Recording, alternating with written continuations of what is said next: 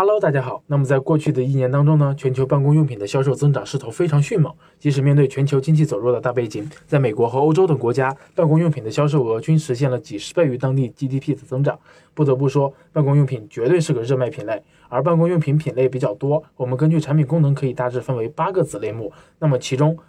销售潜力较大，而且已经热销的三个品类为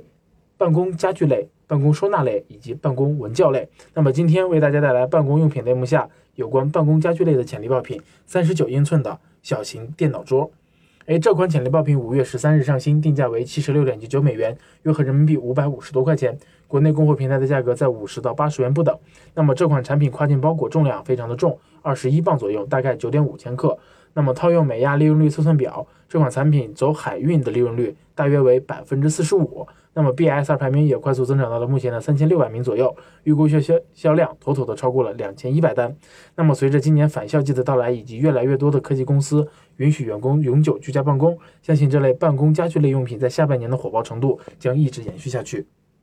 值得注意的是呢，这款产品的价格在七月的后半个月是连续上涨三次。价格从六十九点九九美元上涨到七十六点九九美元，涨幅超过百分之十。而卖家朋友们也可以考虑自发货的形式，进一步提升自己的利润率。但是由于近期物流的时效受到了影响，卖家朋友们需要注意配送时效，避免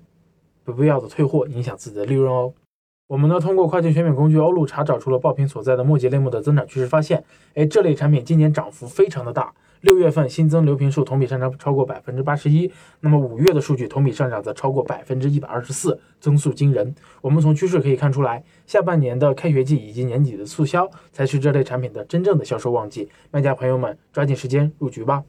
我们也筛选出了这个墨迹类目中销量 top one 的一款非常简约的工业风格学习桌。这款产品售价为九十四点八八美元，比较昂贵，月销超过一点一万单，而且啊只有一个卖家在卖，一个月的销售额就可以达到七百五十多万人民币哦。